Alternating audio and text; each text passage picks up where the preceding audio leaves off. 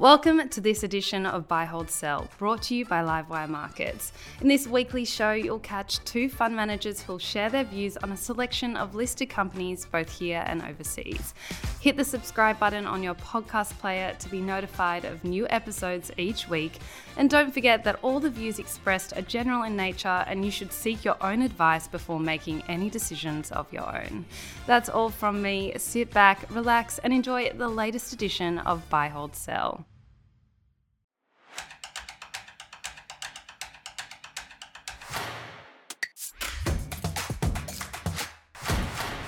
Hello and welcome to Buy, Hold, Sell, brought to you by Livewire Markets. My name is Chris Conway and today we're running the ruler over a handful of stocks that are trading at a discount. Are they right for the picking or are they value traps?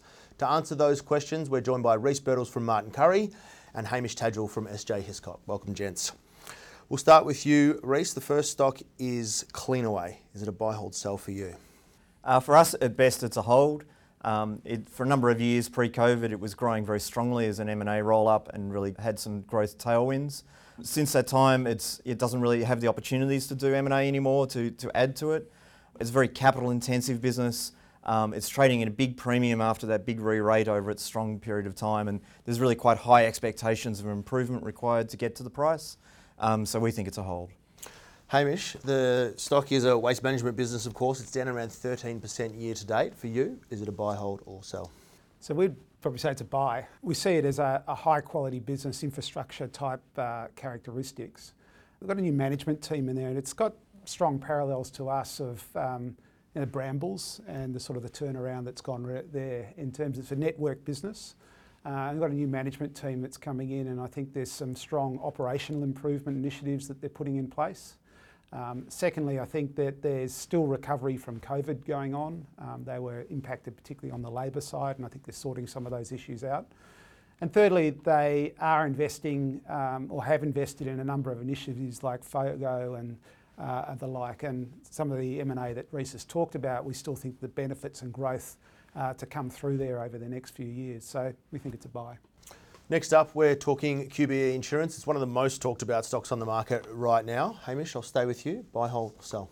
Uh, we're a buy. Um, we think that QBE is uh, in a bit of a sweet spot at the moment in terms of uh, benefiting from rising interest rates, and that's helping you know, improve technical reserves and um, for the you know, first time in a long time in that business. Uh, it's also benefiting from the uh, global um, insurance hardening cycle. Uh, which we still think has got some way to run.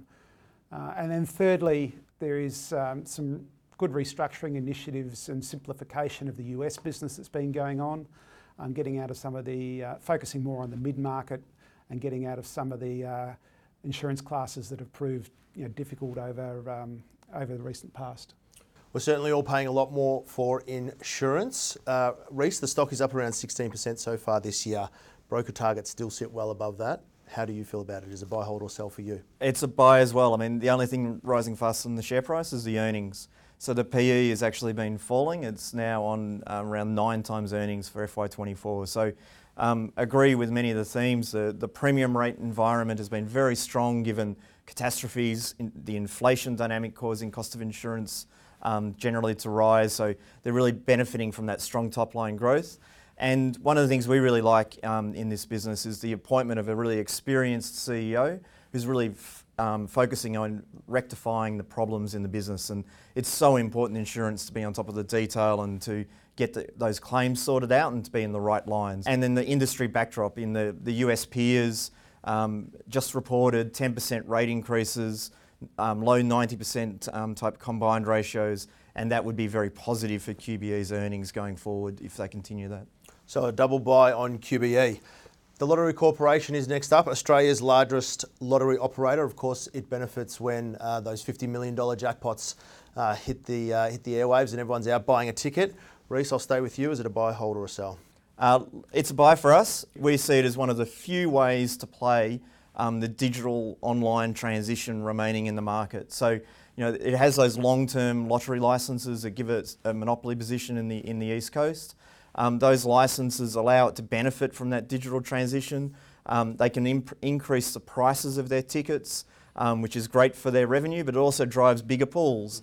and drives more customers. Um, and then they're getting better margins as more of their tickets are sold online. So um, we see it as a nice, stable business. It's you know it, it, doesn't cause any harm for people to buy a bit of fun, and you know especially in, in tougher economic times. So we see it as quite resilient and be able to grow dividends. Hamish, the stock is down two percent year to date, but it has fallen from around five thirty in uh, sorry five dollars thirty in August. Now trading around four forty for you. Is it a buy, hold, or sell?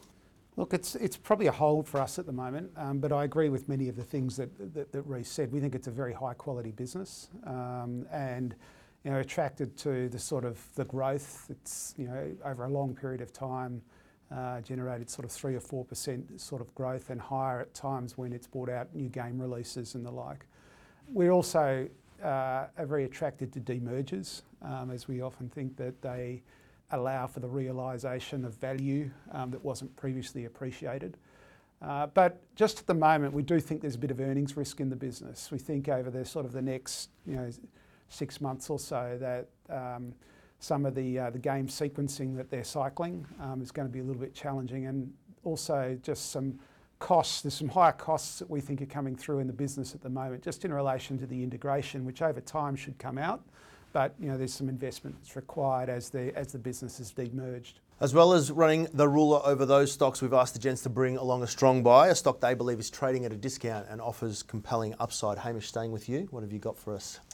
Look, I'd call out Worley. Um, you know, clearly the company has had uh, a good run in the last 12 months, uh, but we think it's coming off a low base, and we think there is still a long runway of growth um, so Worley historically has been a um, in the hydrocarbons um, space.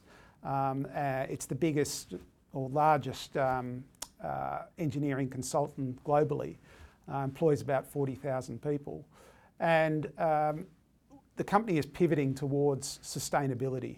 and so, over the next two or three years, by 2026, the company is suggesting that uh, that 75% of their earnings will come from you know, work in the sustainability and energy transition area. So areas like battery metals, um, wind, um, and uh, you know hydrogen and these types of things. We think that that growth is real. Um, we think that they've got pricing power in the current environment, and we also think that the government policy backdrop is very favourable. So things like the Inflation Reduction Act in the US uh, and initiatives here uh, are encouraging companies to invest in this space, which is then engaging Worley to do various services for them.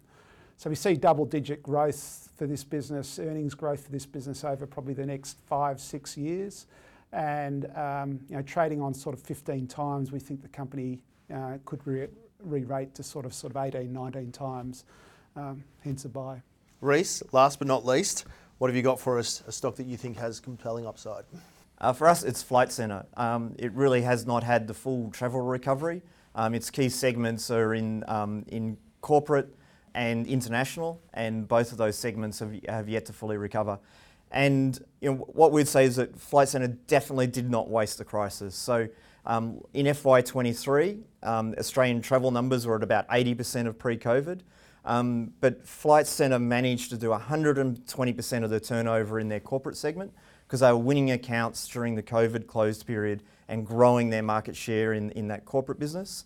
And then in the leisure business, that had traditionally been quite hard to fix given their bricks and mortar base, they're running um, at about 80% of their um, pre COVID levels, but with half the staff numbers and about half the number of stores. So they've really managed to drive efficiency in their business. And so, um, even though FY23 was, um, was a much better year, FY24 and 25 is when you'll see the real benefits of that growth in the business that they've managed to achieve. And you know, compared to a Qantas, for example, that is way over earning on, on ticket prices and lack of capacity, as capacity comes back, that's really going to help drive that flight centre business. That wraps up this episode of Buy, Hold, Sell. Thanks to Hamish and Reece for taking a part. If you enjoyed it, make sure to give it a like. Don't forget to follow our YouTube channel because we're adding lots of great content just like this every single week.